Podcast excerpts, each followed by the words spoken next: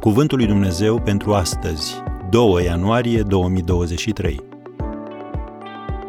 Dacă ne mărturisim păcatele, El este credincios ca să ne ierte păcatele.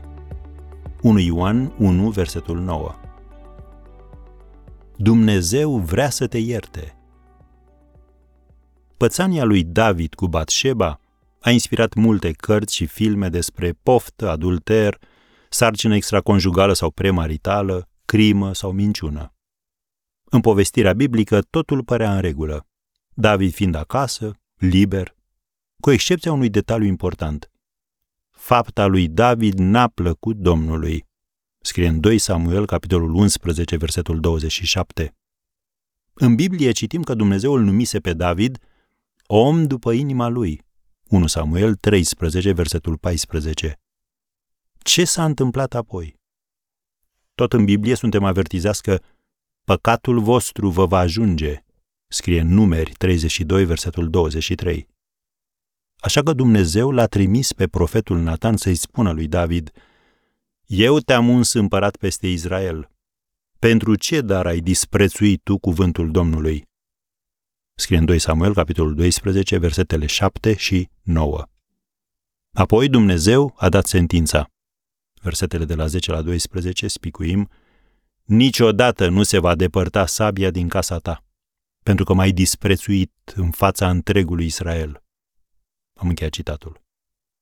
Începând cu acea zi, tragedia și necazul s-au abătut asupra familiei lui David. Pe multe planuri, calea celor stricați este pietroasă, cum scrie în Proverbele 13, versetul 15. Și lucrul cel mai rău care ți se întâmplă este faptul că Dumnezeu îți ia pacea ca să-ți recunoști păcatul.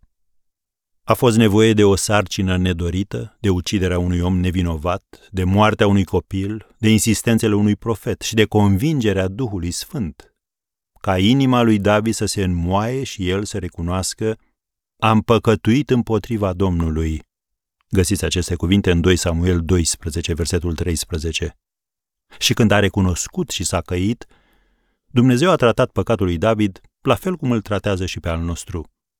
Dacă ne mărturisim păcatele, El este credincios și drept ca să ne ierte păcatele și să ne curețe de orice nelegiuire. Scrie în 1 Ioan 1, versetul 9. Câtă vreme cauți scuze și încerci să te aperi și să-ți justifici păcatul, Dumnezeu nu poate face nimic pentru tine. Dar când îl mărturisești, El te va ierta. Nu e extraordinar? Așa că nu mai sta pe gânduri dacă ai ceva de mărturisit.